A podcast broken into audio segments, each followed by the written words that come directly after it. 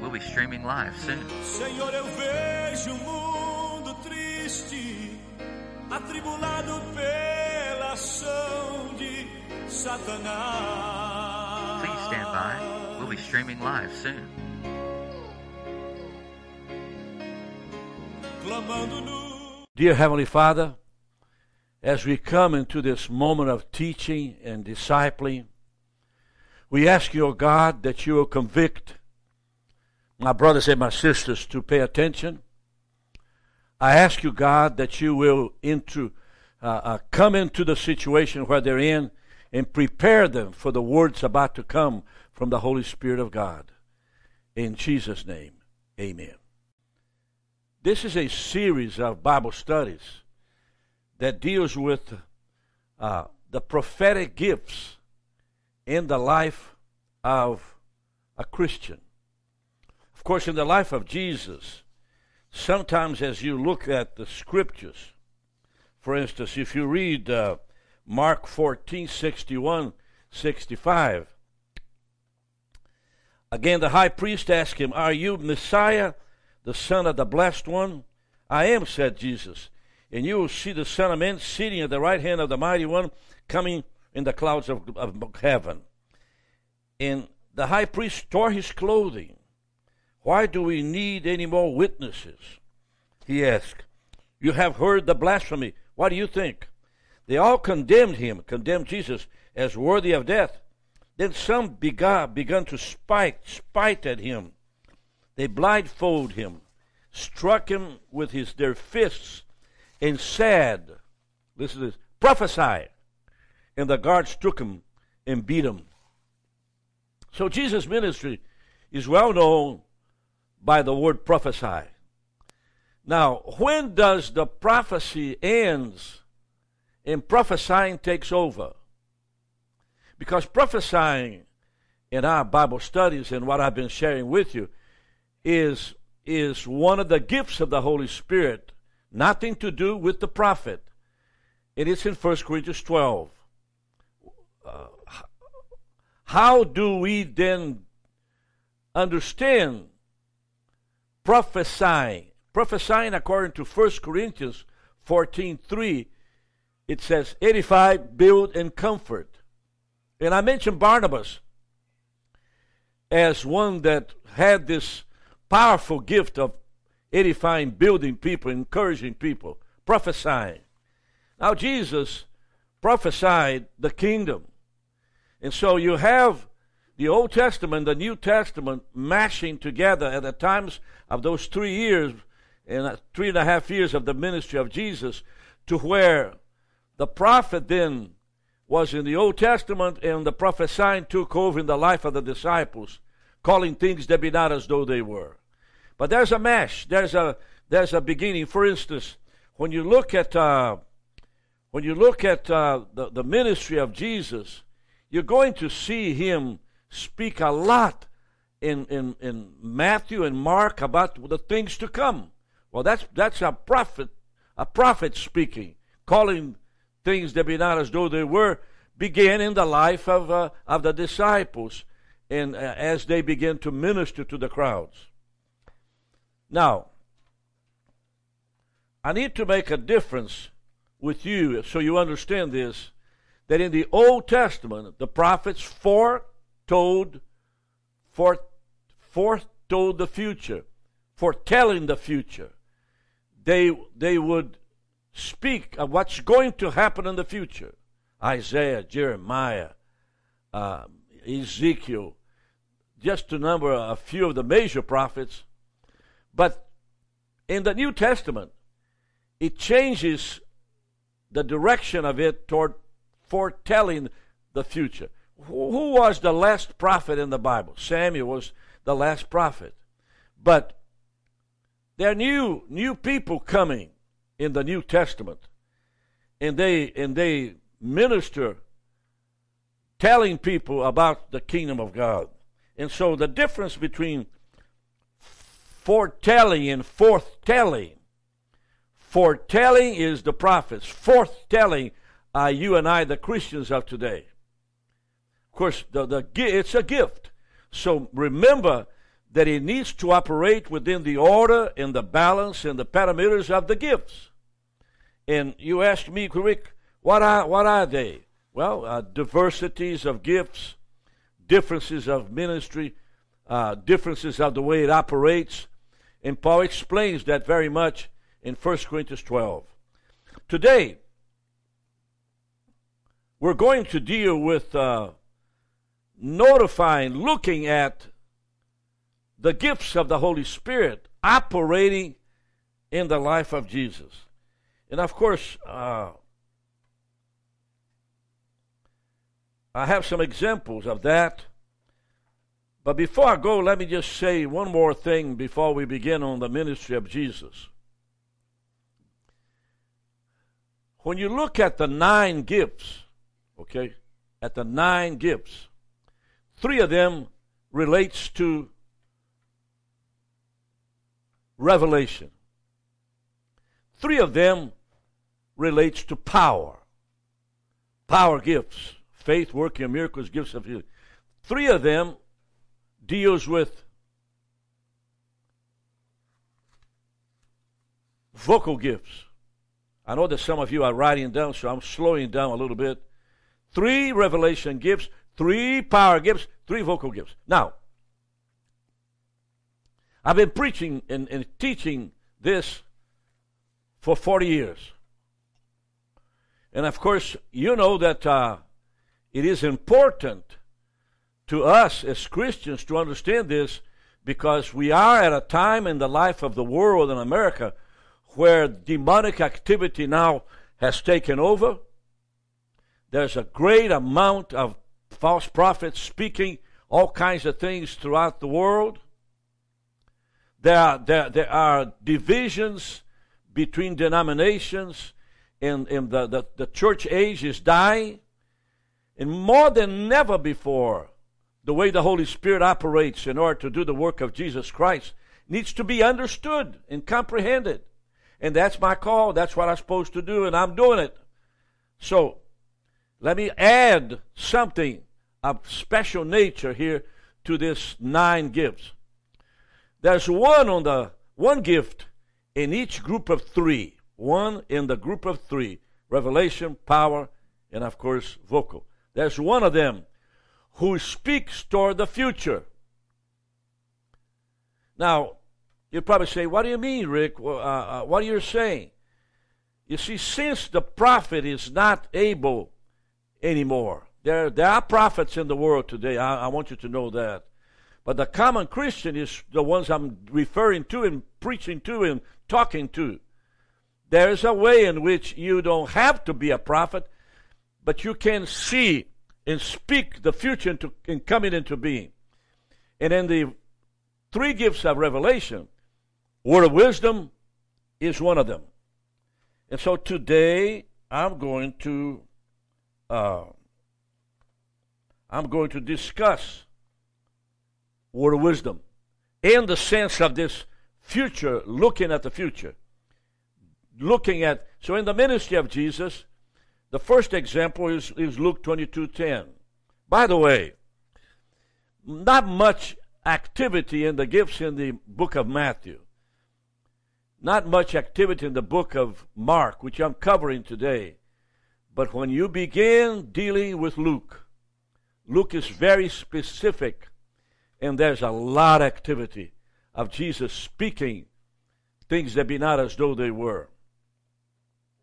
Now, in the ministry of Jesus, I have several examples of what he did and how he dealt with the future in the gift of wisdom, which is a gift of revelation, but has a propensity, has a quality of dealing with future.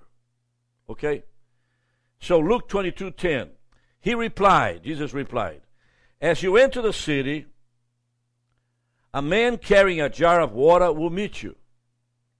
Follow him to the house that he enters, and say to the owner of the house, The teacher asks, Where is the guest room where we, I may eat the Passover with my disciples? He will show you a large room upstairs, all furnished. Make preparations there. This is Jesus uh, in Bethphage or, or Bethany, uh, preparing for, for the Passover meal, in which after that he's taken prison in Gethsemane, and of course to the house of Caiaphas, and the next morning he carries the cross. And so, let's examine what Jesus is saying. He says, As you enter the city, which city he's talking about? Jerusalem. A man carrying a jar of water will meet you. Usually women carry the water, but this is this is a man carrying water. Follow him to the house. He enters and say to the owner of the house, the teacher asks, Where is the guest room that I may eat Passover with my disciples? Now, is this something pre prepared? Did Jesus went and made some several meetings and made agreements with everybody about his uh, his Passover meal? No. He's calling into being. The word of wisdom here operates as a prophetic word out of the mouth of Jesus, speaking into being in the life of the ministry of Jesus, preparing for the Passover meal.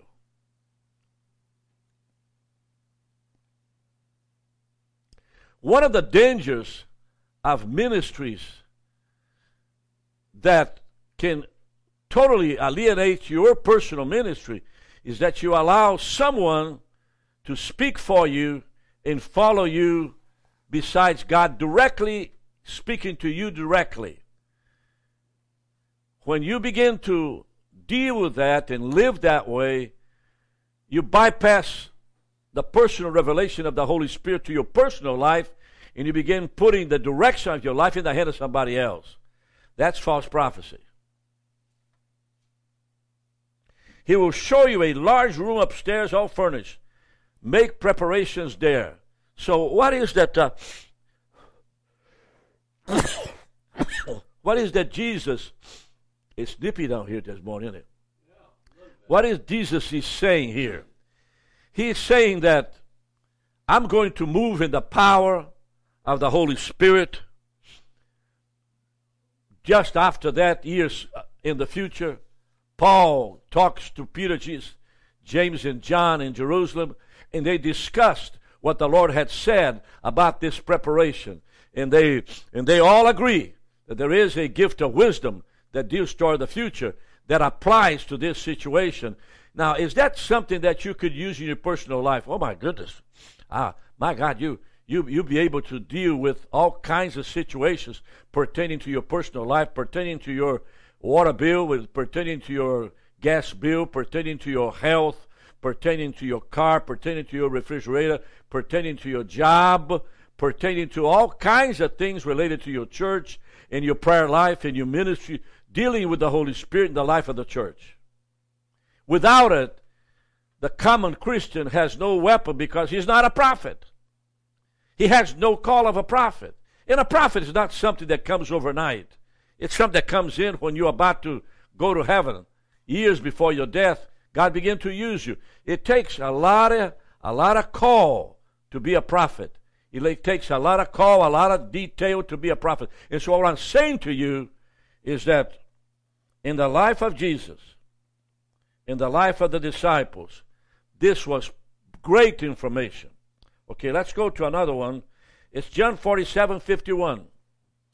And this this this this situation here, which is the call of Nathaniel, it is a very well well known situation because Philip comes in to meet Nathaniel and tell him Philip found Nathaniel and told him, We have found one one whom Moses wrote about in the law and about whom the prophets also wrote, Jesus of Nazareth, the son of Joseph. Let's take a look. Take it slow. Because as you read scripture, if you don't uh, if you don't chew it in your mind and slow down the process of thinking, you're going to miss something. So Philip,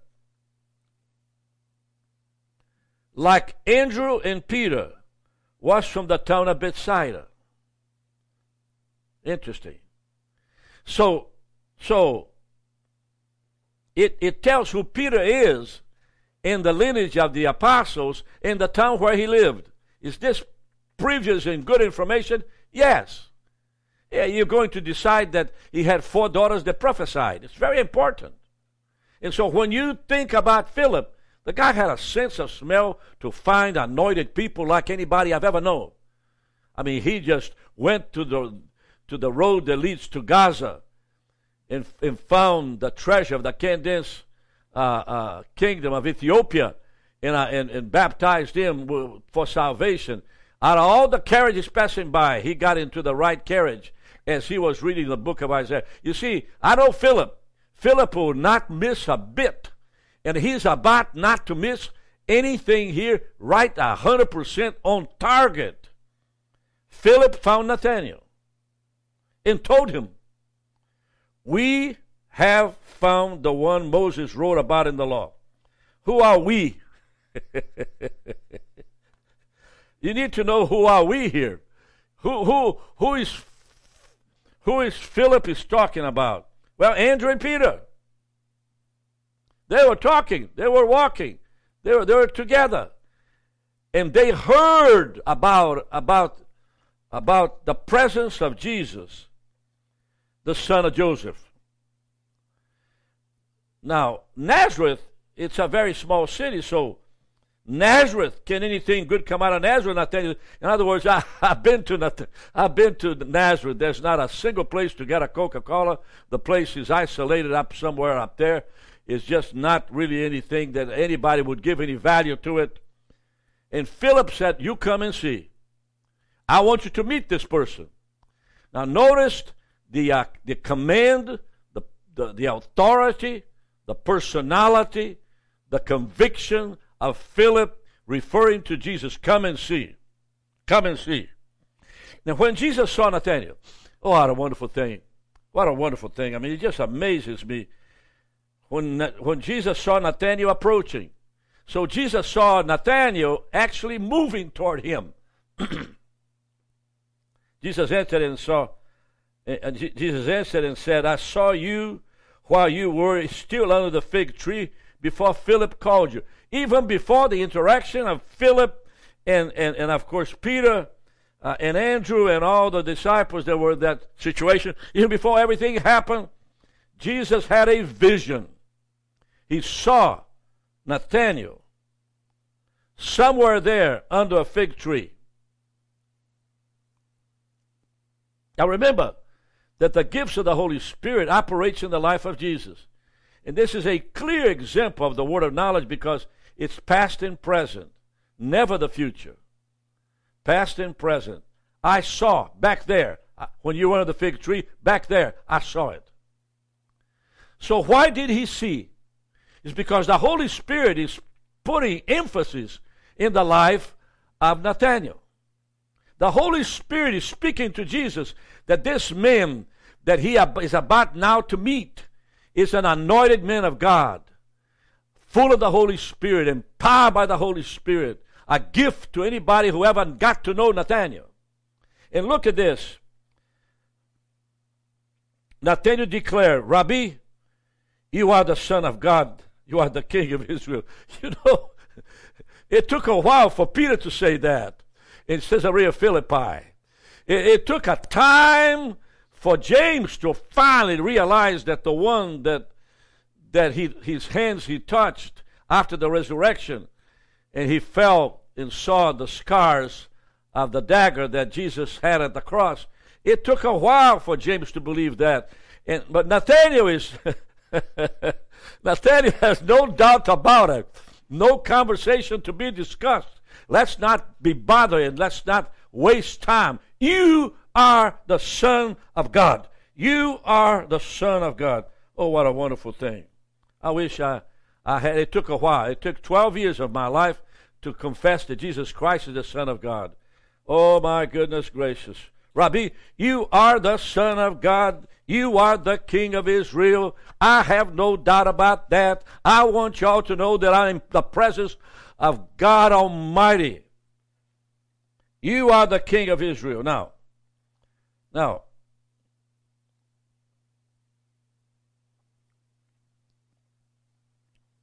Before we go, we go any further. Remember when Jesus says, "You truly, here truly is a Israelite, in whom there is no deceit." of course, you know that, that uh, that's, a, that's a discerning of spirits. He saw this man as a pure man of God with no deceit in his life. He will not in no shape or form have guile in his life. So, you now get to know Jesus. Now, because the word of wisdom is so powerful, is so revealing, Jesus continues. Look, he, Rabbi, Rabbi, you are the Son of God. You are the King of Israel. Jesus could not go any further. He had to stop and say, You believe because I told you I saw you under the fig tree. In other words, that's easy. I had a vision, Nathaniel. I had a vision. I saw you there on the fig tree taking a little break uh, from the sun. I saw you. I mean, the Holy Spirit's been telling me about you. And I need to tell you, you will see greater things than that. That's nothing. He added, Very truly, I tell you, you will see heaven open and the angels of God ascending and descending on the Son of Man. Now, that happened with Elijah in the cave as the angels of God came in to restore him and give him something to eat. That happened with Jacob as he as he wrestled with God, and that happened with Nathaniel. What is referring here? The ascending and descending here in the angels of God in this exchange is during the ascension. As Jesus ascends, the angels engulf the Lord Jesus and he moves toward eternity. Oh, hallelujah. Are we getting somewhere here? Let's go to Matthew chapter 24, verses 1 and 2. I'm sharing with you that the, the gift of wisdom dealing toward the future is an important gift because it is a prophetic arm to the common person. It's a prophetic arm to the common person. Look, I tell the story of a, of, of, of a car that I have. Uh, going to Atlanta, it busted open. The engine just choked, couldn't drive. The smoke engulfed the whole car. I thought I was going to burn right on the highway. And the first thing that I did, I began to speak to that car. You have no right to do this to me. You know, you have no right to just show off and show up like this in the middle of nowhere. It's embarrassing. You should be ashamed of yourself. You line up with the Word of God, and you will be able to drive me back home. I'm not going to let you ruin the day. Well, I had water bottles all over the cars inside, five or six of them. I began feeding them, and every 15 minutes I would stop and cool the engine and drive again. I thought I had burned the gasket, the, the, the, the head gasket, completely. It smelled terrible. It smelled smoke. I drove that way all the way to Juan, over there on the, uh, uh, uh, on, on, on, the, on the place where I repair. Juan is a, a Mexican business, and they repair my cars. And, uh, of course, I went there, and, uh, and he examined the car the next day and, and told me that there was nothing wrong with the car. The, the, the blazing is not burned. He changed a tube. There was a hot tube there, needed to be changed, and, and that was it. Now, I never spoke to a car before. I never began to by myself in, the, in Lawrenceville, Georgia on 316 like a crazy man speaking to my car and reprimanding him for letting me down in, the, in a Sunday morning in the middle of nowhere. So what I'm saying to you is that you might need to know that you can call things that be not as though they were when you are by yourself in the middle of nowhere and nobody's going to come to help you. Now, you probably call and say, Rick, but you are a charismatic. There goes again. I drive a Ford. I'm not a charismatic. I'm a regular Christian. I'm just trying to fix things so I can operate properly. And so, praise the Lord. Amen. So, Jesus left the temple and was walking away when his disciples came up to him to call his attention to the buildings. I mean, the monster buildings uh, were phenomenal. Do you see all these things? He asked. Truly, I tell you, not one stone here will be left on another. Every one will be thrown down. Every one will be thrown down. As we examine the tunnel of the western wall, underneath, walking through that tunnel, we saw the size of the stones. Not one of them stayed on top of the other. It was totally destroyed. What I'm sharing with you is that Jesus is speaking to something that has not happened yet. Remember now that foretelling the future and forthtelling the future, sometimes in the in the times of Jesus' message, because the kingdom of God is being introduced in the life of the disciples, in the life of the church. And the prophets are silent because after 400 years between the Old Testament and New Testament, the prophets become silent. Samuel was the last one. David dynasty lasted 400 years. And then he says, 400 years of silence. And then, and then the dance begins. Let's go to Matthew 26 to 34. Truly I tell you, answered Jesus, this very night, before the rooster crows, you will disown me three times. But Peter declared, Even if I have to die with you, I will never disown you. All, and, and all the other disciples did the same. And of course, He's saying, You will disown me. He's speaking to the future. He's prophesying. Amen. How about Mark 1, 2, uh, verses 1 to 12? I don't think I. This is about the time when Jesus entered Capernaum. And the paralyzed man came, and there was no space for him. They put him on top of the top of the Peter's house and made a, a, a place a way to lower the body down where the, in the room where Jesus was. And the scripture here says, which is easier? Which is easier to say to this paralyzed man, Your sins are forgiven, or get up, take your mat, and walk? So, to know that the Son of Man has authority on earth to forgive sins, he said, I tell you, take your mat, walk, and get up. And, and he walked in the full view of them all. Where is the prophetic here? Jesus immediately knew in his spirit that this was what they were thinking in their hearts and said to them.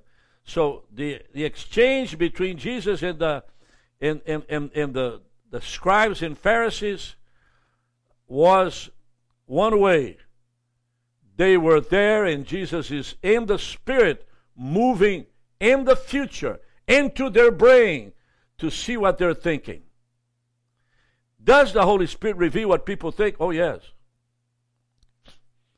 There's an unction, there's a presence, there's a moment in which you know that God is invading the meeting and He wants to do something else. I have many instances of that. You know, I, I am an evangelist and I travel through churches and preach everywhere. And, I, and the Lord in Brazil told me to, to make an invitation. The problem was the invitation, uh, uh, the group is in the bathroom. We just came out of the bus. And there's no praise and worship yet. But the church is packed. And the boys up in the sound system are trying to tune their guitars. And the Lord said to me, make an invitation. So I got up real quick, went to the microphone, says, Ladies and gentlemen, I have to interrupt a little bit. Please be, let's be quiet back here. I want to make an invitation. And the altar packed with people. Now, who told me to make an invitation to a bunch of people that uh, wasn't ready to begin the worship. The Holy Spirit did, the word of, word of, word of wisdom. If you do this, I'm going to save a bunch. And before not single note out of any guitars or, or the piano, God saved 40, 50 people. I don't remember, but it's a lot of people. God, I thank you for this morning. I thank you the word of wisdom, Lord, in the heart of these will continue to grow and prosper. Make them believe, God, that things that be not as though they were, according to the Word of God in Romans, in Romans in four seventeen. It's not a simple, simple, simple verse, God. It is an announcement that as you preach, you can be interrupted by a word of wisdom, which will change the nature of the whole meeting. In Jesus we pray. Amen. correndo e olhando para trás.